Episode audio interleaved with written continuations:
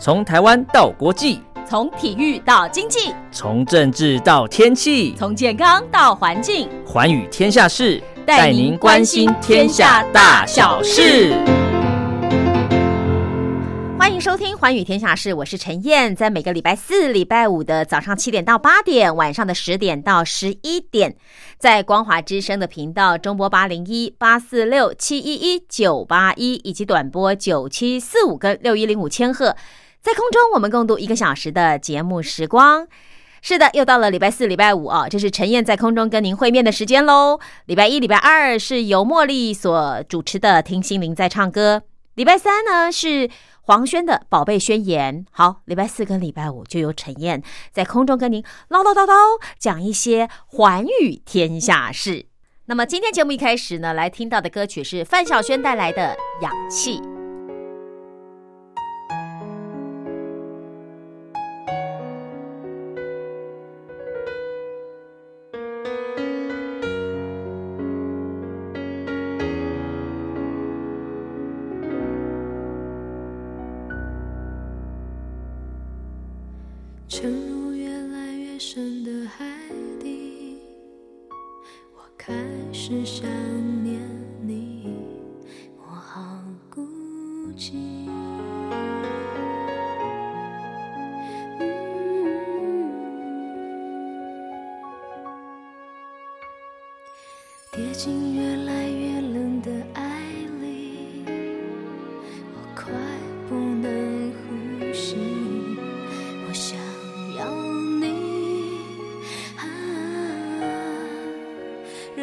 着来这一口氧气，氧气是你。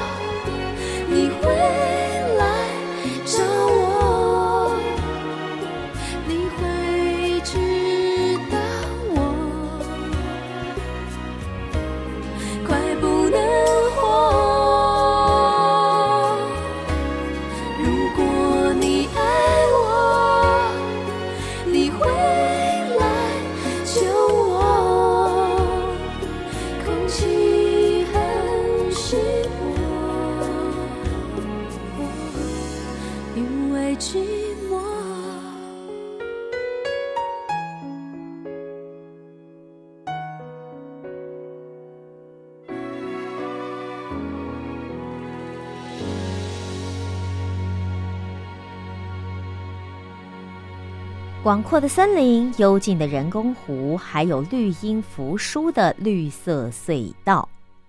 潮州镇这个屏东县人口数第二多的行政区，地处县中央平原，过去曾经是旅人过站不停的偏乡。这里有出名的烧冷冰，乡间藏着果园和余温，地理的条件非常好。蕴藏着丰富的资源，以农渔著称，育种达人样貌千万种，却深藏不为人所视。二零一五年，台湾好基金会来到潮州驻点成立办公室，与联发科技教育基金会联手启动“大潮南扎根计划”，从小学开始，一步一脚印地扎下教育的桩。又打开了探照灯，发掘潮州农渔职人的好。台湾好基金会董事长柯文昌、联发科董事长蔡明介都是出身屏东潮州南州的乡下孩子，两个人是催生这个计划的推手，带着回馈乡里的心，几年来陆续在两个乡镇小学导入教育训练。基金会推出的二零二零潮。旅行这些在地的旅游行程，更让埋头苦干的职人被看见。大伙儿用双手拼出的实力，诉说南台湾小镇的美。所以今天借着《金周刊》一二五八期的报道，我们来看看一群民间高手隐居在潮州，从用的可可、吃的火龙果和玩的观赏鱼，到书上读的字和融入美学的咖啡。分享他们的故事。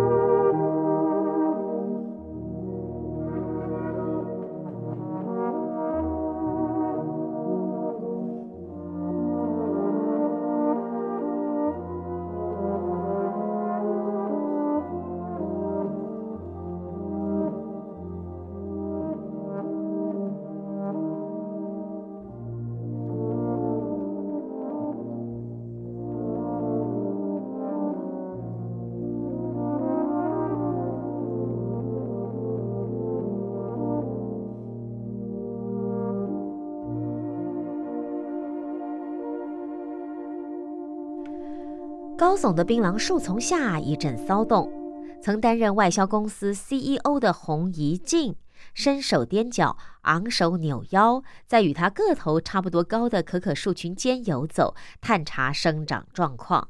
他说：“我在接触可可的这条道路上碰到的都是可爱的农友，没有讨厌的人，所以啊，让可可显得更迷人。”洪怡静多年前因为生病，所以回到家乡休养，意外踏上这段可可的奇幻旅程，是人生的醒思，也是故乡送给他归途寻根的礼物。洪怡静在回潮州定居之前，经商哦，常往国外跑，在回家常住才感受到乡间慢速的风景，以人文风土来淬炼心智。他说，以前都只想到自己。生病之后，想留下一些价值，希望做的事情可以对某些人有意义。因为看到他彷徨失落啊，所以农友陈丁瑞伸手指引出口。他说：“瑞哥邀我到他家的果园喝茶、晒太阳，大自然有疗愈的力量。”公务员退休的陈丁瑞在自家八分地的园里，利用树种高低差种植槟榔、可可树、茶花，还有松柏类的树种。当时屏东的可可在国际上渐渐打开知名度，他深深了解台湾农业得开辟外销市场，农民才不会被剥削。他希望有外销背景的洪一静可以出面帮农民一把。洪一静做过电脑，做过球具的外销，就是没有接触过农业哦。那认识可可，他是从林间管理开始，用自然农法培植可可树，将修剪树枝当做来做瑜伽。他说，轻薄短小又常温的东西最适合外销。国外大厂有美妆品是用可可脂当主原料，市场上呢就可以和大众做出区隔了。所以他从使用者的身份转做研发，在技术上干脆横越鸿沟。他找上美和科技大学生技系来合作，调出可可脂和可可萃取液，这是制作美妆品最重要的成分。因为果仁里蕴藏最多的多酚黄烷醇与油脂，萃取液则需要将富含维生素、矿物质的果荚来打碎提炼。这慢熬一年多之后，终于以林后可可“林”就是双木林哦，“后”就是皇后的“后”，林后可可之名推出了第一款的乳液，在开发修护霜、口红还有面膜这些美妆品。其实可可品质的好坏，重点就在于含油率。林后可可园的果树栽种将近八年，就像人体最精华的二十岁，产量、油脂含量是最高的，更获得二零二年 ICA 世界巧克力大赛亚太区可可脂类原料的银牌。获奖的可可来源，除了自种的八分地、七百棵果树。洪一静还收购了中边小农大概六甲地三千棵的可可树。洪一静说：“一开始农民听到可可是要做美妆品哦，就看他的眼神都很怀疑。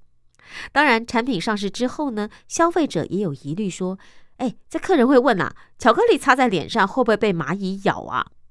所以大家都很怀疑嘛，所以呢，他也意志乐观不已哦。他说，只要有一种产品做得很好，就可以经得起时间考验，总会碰到某个国家的有缘人看上我的产品。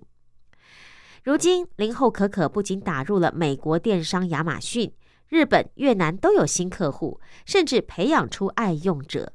虽然还在成长期，但是洪一静很有信心，因为就是这一趟可可的奇幻之旅，改变了他的人生，也让屏东可可的价值换装外销国际。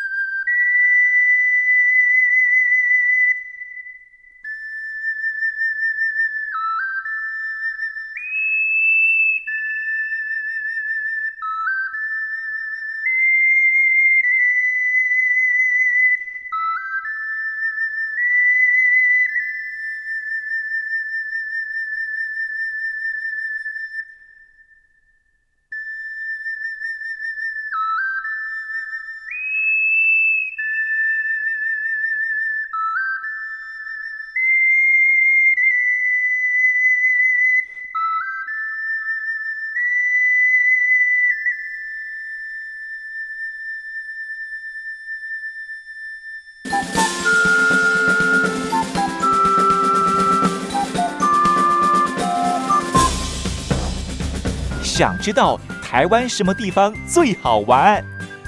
想知道？台湾什么美食最好吃？想知道两岸发生了什么大事吗？您想要的我们都有。收听光华之声，丰富您的人生。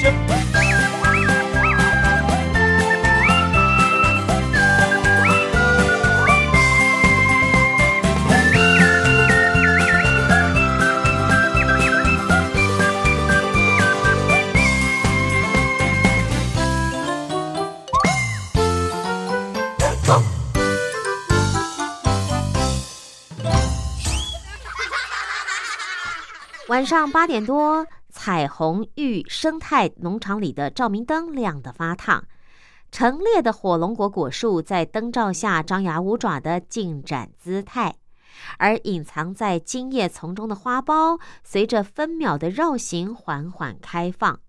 就看到这个良辰吉时已到啊！园主陈坤信走进果树间上工。他是用水彩笔将附着在每朵花蕊上的花粉轻轻地撩拨到杯子里面，先将收集而来的花粉摇晃混合之后，回头再拿笔沾着粉，重新一一的抹这个抹回去花蕊上哦，就用人工来模仿蜜蜂的授粉方式，让火龙果的花交叉授粉，来提高成功率。因为火龙果的花苞只在夜间开花，花期是从晚上八点绽放到第二天的清晨，就只有这一个晚上。陈坤信说，粉红色果肉的火龙果，因为自然授粉的果实比较小，所以呢需要用人工来稳住品质。而两分地的粉红色火龙果，粉红佳人，总计可以开出五百朵花。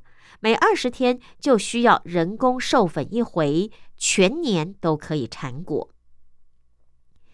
彩虹玉生态农场的呃陈坤信，你知道他原来是做什么的吗？他是一位齿模师哦，牙齿的齿齿模师会转行当农夫，这个是真的非常奇妙。其实他白天还是在做齿模啦，晚上就顾果园，就变成了双主业。当年已经有四十多岁的陈坤信，在中年选择迎接挑战，做改变，全是因为哦，他不舍他年纪已经很大的妈妈，这个瞎忙乱忙哦。他说，妈妈种的槟榔没有赚之外，还常常赔钱，这根本就是黄昏产业。而且你知道，这个现在人民的健康意识都提高了，市场的竞争哦更厉害。所以他打听到，哎，中南部种的火龙果价钱很好，所以他就慢慢的干脆把作物转型，在同中求异。他说：“大家种红色的果，我就要来种粉红色的，我不要和别人一样。”所以他把八分地的槟榔树挪出一分来试种，分散风险，也借此过渡期哦来学习农业知识。他也说，因为粉红佳人就是那个粉红色的火龙果，容易得到溃疡病。那也因为种植的门槛相当高，所以在市场上很少看到。每年的四到六月，陈坤信呢只在树上留下少量的果实，让果树半休息半生产，再用微生物菌种去照顾根部，还有它的叶面。它就是种植不重量了。陈坤信说啊，夏天太热了。要让果树负担变小，这就像是在照顾人的身体一样，要降低引起症状的几率。草生栽培不撒农药，所以呢，勤于除草，当做植物的有机质肥料，这是相对来说很重要的。在陈坤信的果园里，由红肉白肉交杂改良的粉红佳人果形中间比较圆，前后长，重达七百到九百克。脆度高，甜度呢更可媲美红果，可以达到二十二度。不仅获得农粮署产销履历的认证，清甜的粉红果实更是受到香港人的喜爱，每一年都外销。你知道吗？它的价格是红肉火龙果的两倍。一位门外汉入行，肯学习也靠天分。他说：“我在农业大学学到基本知识。”和农友交流帮助很大。另外，我也上网学行销、包装、管理，每一年都观察市场的价格，做产季的调整。一开始他学用化肥，成本高，售价低哦。所以第二年呢，他干脆学习生物性的管理，来迎合市场需求。他说啊，他自己务农才知道啊，这个经营农业真的学问不简单。而历经过几番的栽种调整，现在呢，你走进这八分地的果园，可以看见粉红色、红色的火龙果，还有山竹，还有源自于越南的牛奶果，错落在园间生长。如果你刚好遇上了火龙果的开花期的话呢，哇，这个晚上的灯光啊，非常的漂亮。那么徜徉在果树花海里工作啊，他说，在自己的农场工作，心情会特别好。渡过难关之后呢，会很有成就。这就是在屏东潮州的粉红佳人，一位齿模师，晚上种果树。用人工授粉的方式催生了粉红色的火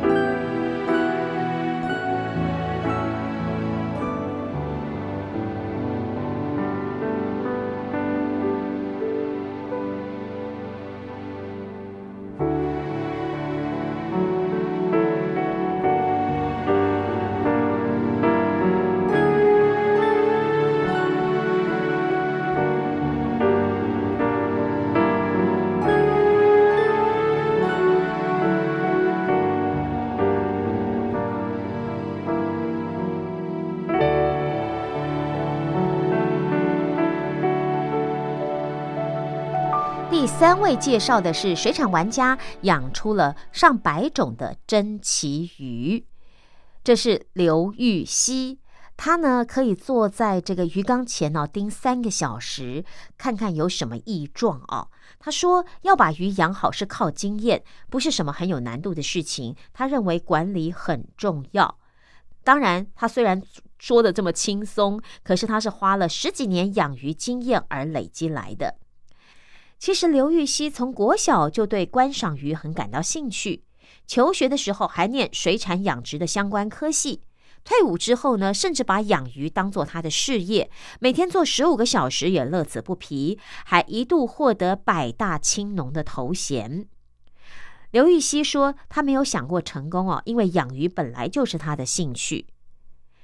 仰赖着大武山下蕴藏的丰富地下水，屏东的水质又好。”污染也少，冬天呢又比北部还短，所以每一年从这里游出海的热带观赏鱼占了台湾外销数量的七八成。刘玉溪说：“其实每一年都有新的鱼出现，真的是看不完。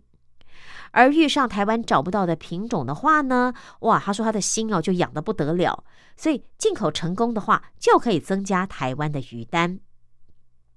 他有三甲地的鱼温。”里头有白的发亮的泰国白金蝴蝶龙梨，金黄色鱼身上绣着白点的南美洲白子白珍珠剑尾异形，这都是刘玉溪成为台湾第一位繁殖这些鱼的非常好的案例。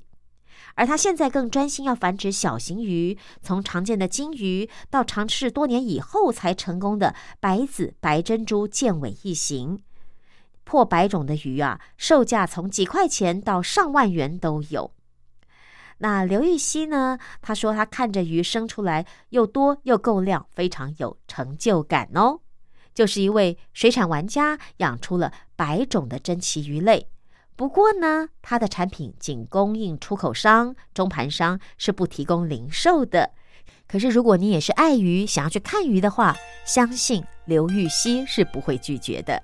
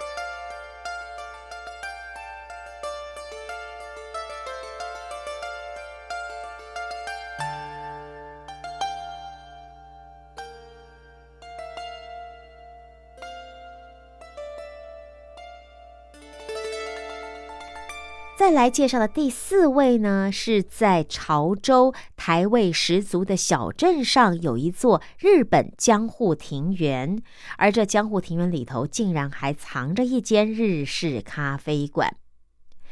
三瓶咖啡里头有陶瓷、有绘画、有编织、有彩绘玻璃，只要你所看到的艺术品，全是杨文正和他的日本妻子上野寿江两个人的创作。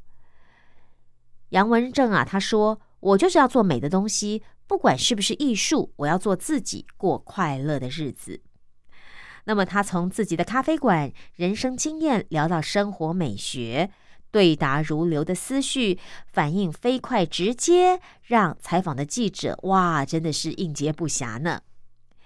杨文正是数学老师出身，移居西班牙之后，开始接触艺术。待了十多年的异乡，最后连杨文正自己都怀疑：我对西班牙的食物还有景色都不抗拒，会不会上辈子是西班牙人呢？二零零六年，他回到故乡重拾教职，但是呢，还是不忘创作。作品的风格非常的童趣典雅，不一致哦，唯独干净的线条是他的钟爱。杨文正也曾经办过画展，领人读诗。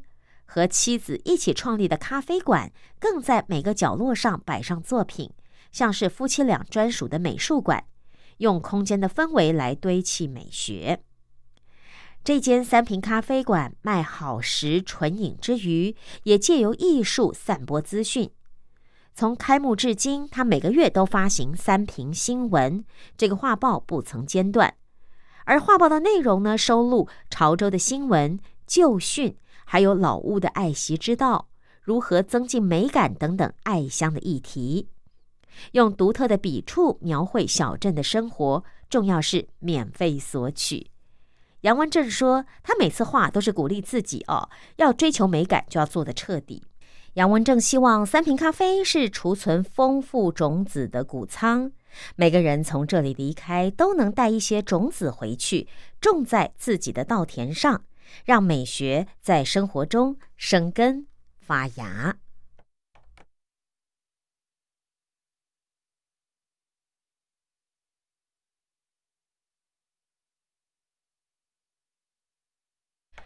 最后为您介绍的呢是兄弟党守住老派印刷，这是活版印刷的百年家传。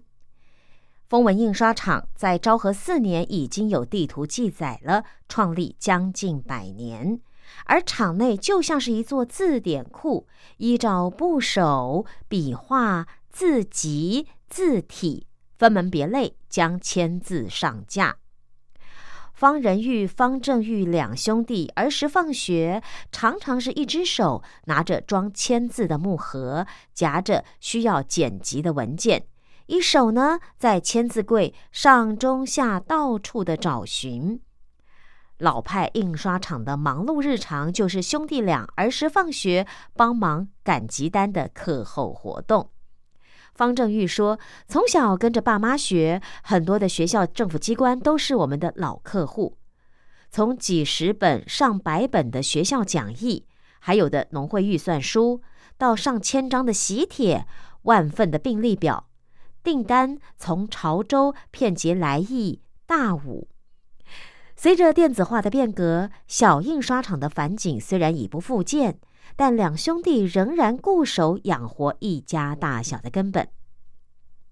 方正玉回忆哦，以前传单上最常在一角印上公车、火车的时刻表，我们就会做出固定版，因为随时要用都有。而以前厂里呢，从平面印刷到立体纸盒的订单都接，是一条龙的服务。现在虽然是提供单色印刷而已。除了比较多的订单来自眼镜的吊牌，老客户的档案家里都有了，又没有大厂的繁文缛节，效率好，所以大家有需求也一样往这里跑。店里就有一台具有五十年历史的活版印刷机，过去是制作运动会赛跑号码布的利器，工厂呢得去布庄选粗布，再由人工费时换号，慢慢的印。如今。活版印刷机、烫金机、装订机这些老臣虽然已经退休，却仍然在旁边待命，成为学生校外教学的观摩器材，在风文印刷厂里继续延续它不一样的时代使命。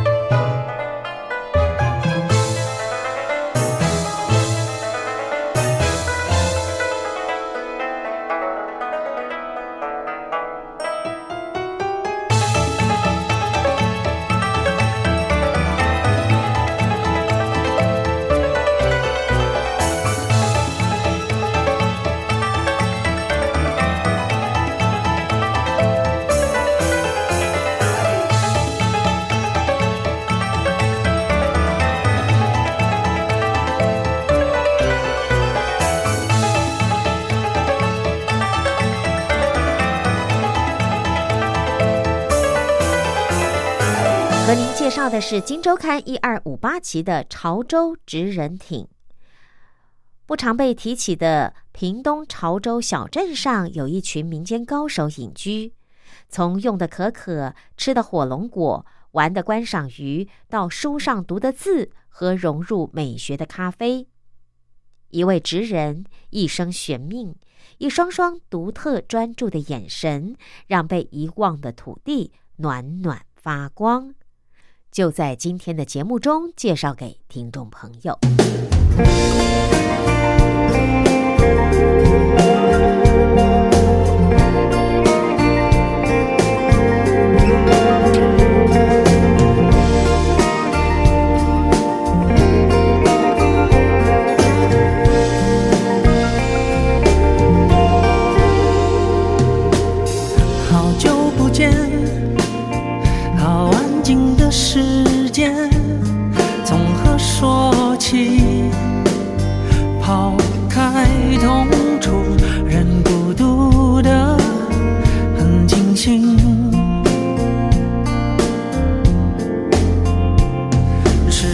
今天留下的伤痛痕迹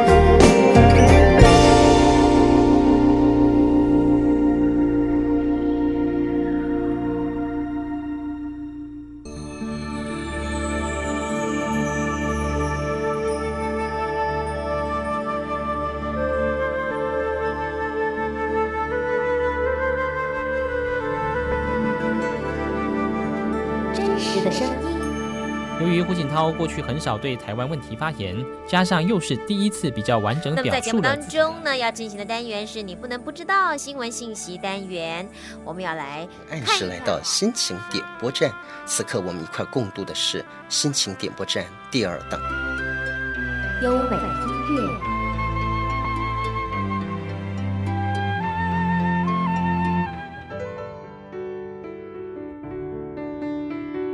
记在光华之声。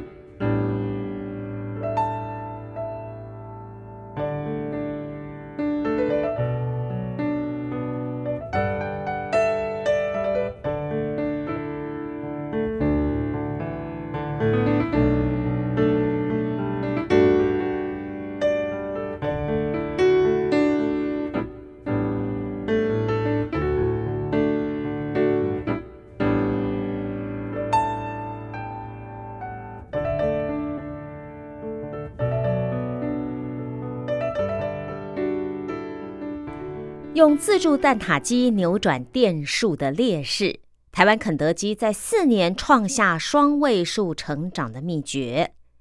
肯德基的第一个智能快取柜、第一个自助蛋挞机都在台湾。天下杂志独家专访了台湾肯德基总经理谢怡芳，他如何靠数位来翻转这个素食的老品牌呢？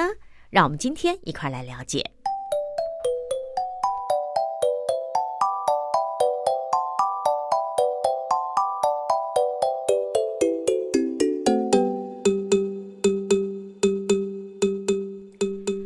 年底，桃园青浦高铁站出现了一间以木质和白色系打造、洋溢着简约风格的空间，墙上有蓝色图的条纹，而门口建制着科技感十足的数位时间墙，还以为是苹果的小型旗舰店呢。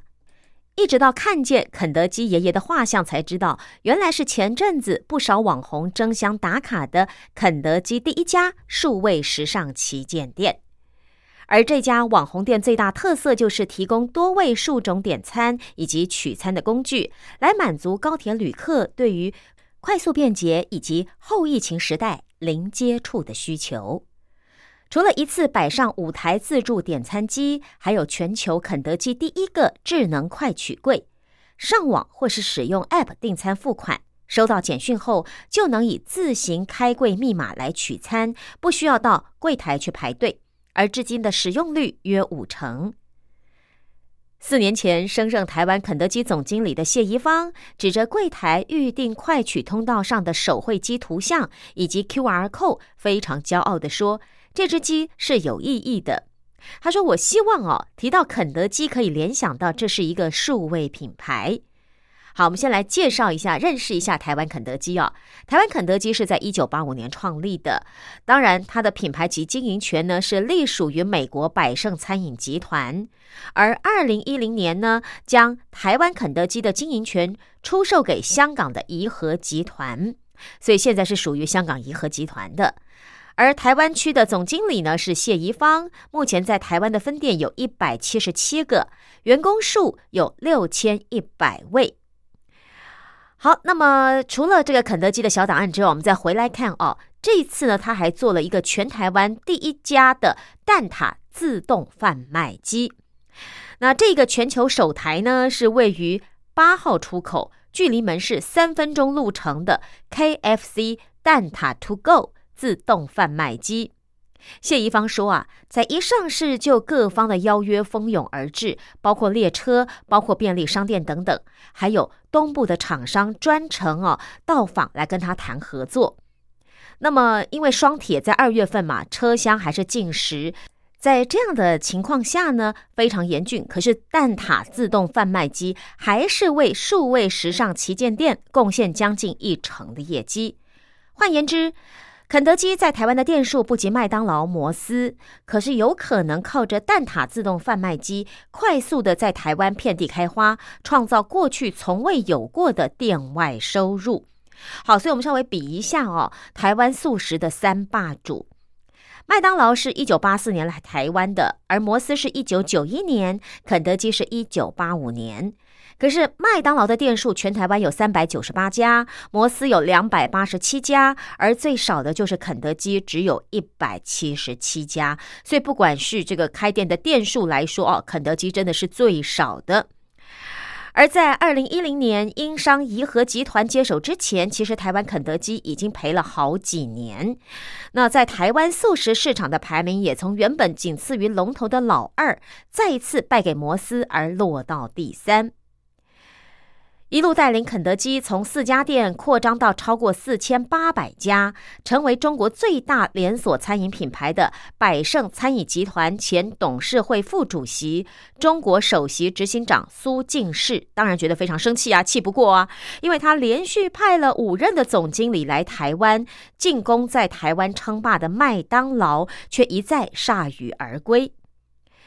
谢宜芳是在颐和买下经营权后的第三年进入台湾肯德基。二零一五年，颐和终于让跌落谷底的台湾肯德基转亏为盈。那么，面对哦这个店数，我们刚刚说啦，麦当劳三百九十八家，肯德基一百七十七家，比起来还不到麦当劳的一半。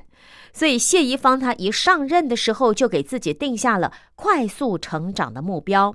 他说啊。数位和创新就是我翻转的机会。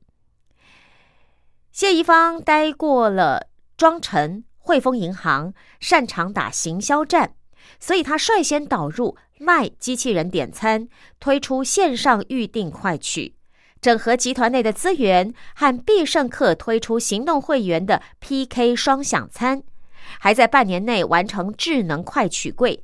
蛋挞自动贩卖机两个世界第一，也成为了各国肯德基争相取经的对象。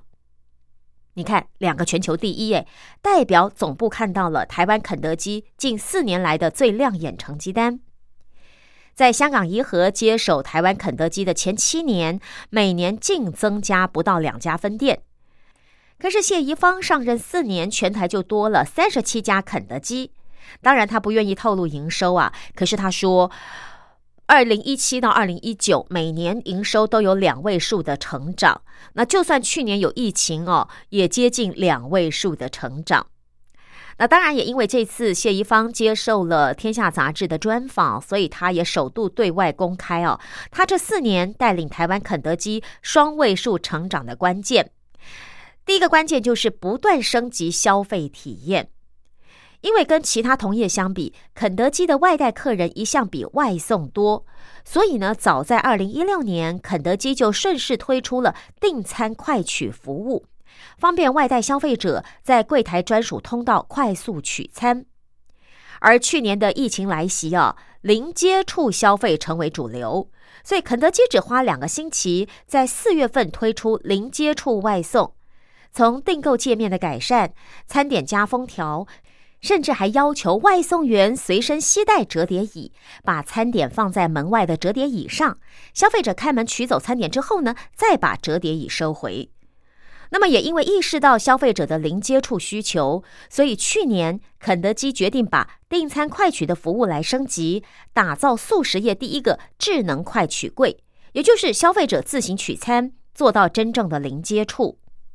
那谢宜芳强调说：“哦，智能快取柜就是订餐快取的进阶版，把 OMO 就是线上线下整合的概念啊做得更紧密。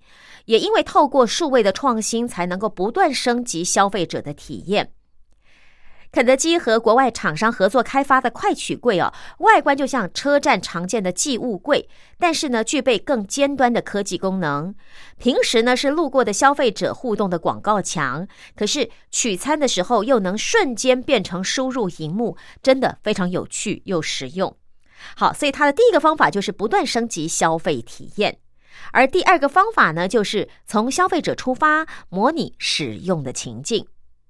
所以有不少人好奇说，为什么肯德基可以把智能快取柜和蛋挞自动贩卖机设在高铁站呢？谢宜芳他说啊，他观察到高铁客人跟我们推出的数位创新服务最能结合，因为高铁消费者本来就习惯使用数位工具，像是在手机上订票啦、付款啦、进出站啦，所以哦，也因为他的对象是习惯使用这样的方式的消费者，所以他就省去教育消费者的时间。那么，蛋挞自动贩卖机的诞生也是从消费者来出发。台湾是肯德基全球第一个卖蛋挞的地方。二十二年来，蛋挞好吃到让网友笑说，肯德基是被炸鸡耽误的蛋挞店。所以到现在啊，台湾还是肯德基全球蛋挞销售量第一，而且业绩是无人能匹敌。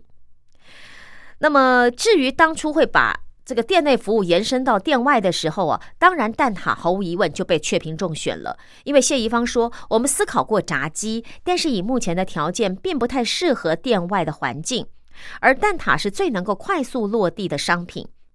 好，我们再来看看哈，蛋挞自动贩卖机的外形跟坊间的鲜食贩卖机没有太大的差异，一共有三十二个柜位，提供单入、双入和六入礼盒装不等数量的蛋挞。举例来说，如果在这个周间，商务人士到客户公司提案，你拜访客户不可能两手空空嘛，所以就有双入或六入的伴手礼需求。那开完会回家呢，你就可以带着呃，再买个蛋挞回家，怎么样犒赏自己？那一个蛋挞呢，满足口腹之欲刚刚好。那好比说周末的时候，家庭课的这个欢乐聚餐，也要面临到体面的蛋挞礼盒赴约，所以他不断反复思考模拟，才能够去了解消费者根本没有说出口的需求。也就是说，从消费者来出发，模拟使用者的心情是他们的第二个制胜关键。好，第三个制胜关键呢，其实魔鬼就在细节里。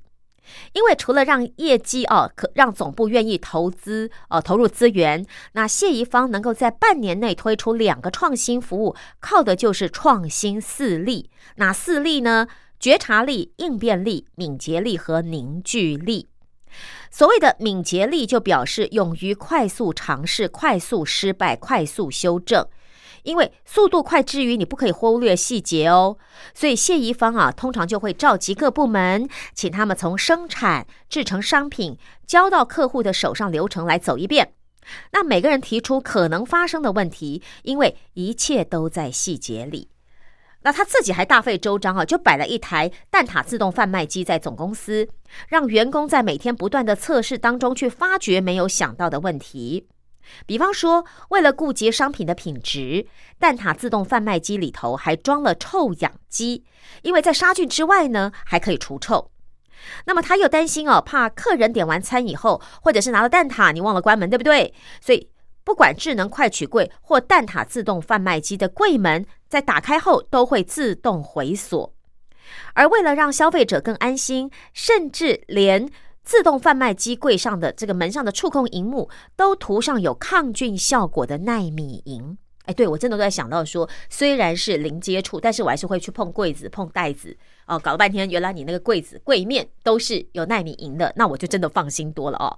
好，所以这是第三个方法，就是魔鬼藏在细节里，他们自己不停的试验，然后自己也用这个产品，看看还有哪些地方值得改进。OK，那第四个关键点呢，就是在。高标准来看待品质。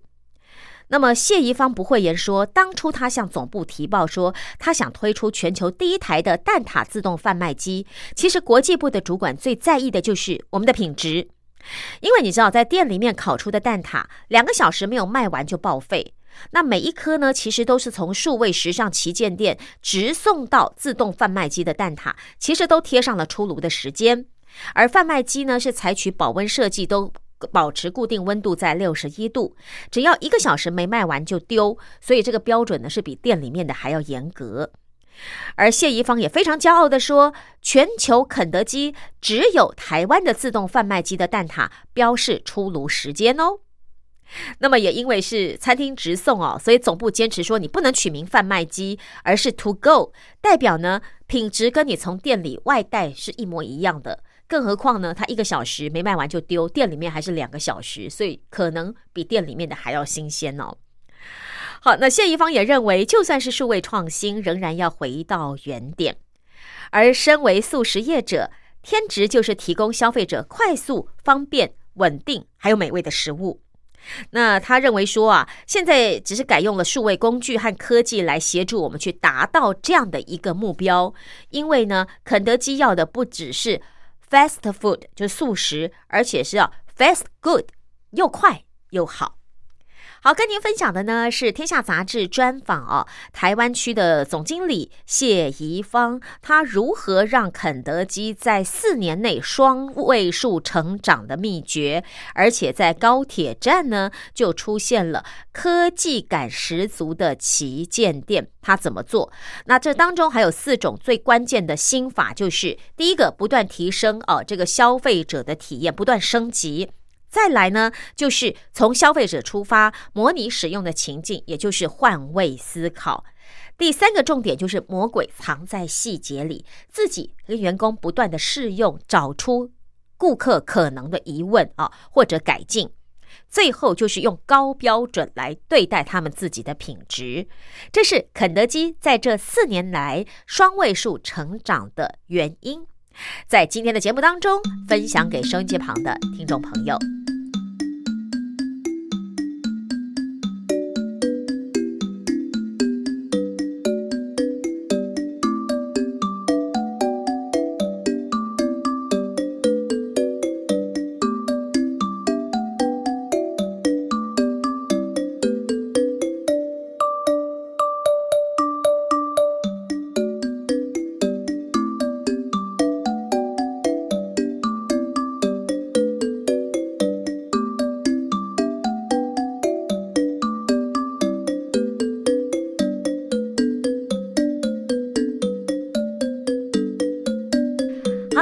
关于天下事就跟听众朋友共度到这儿了，也希望提供的故事、介绍的内容您会满意。我是陈燕，咱们明天见，拜拜。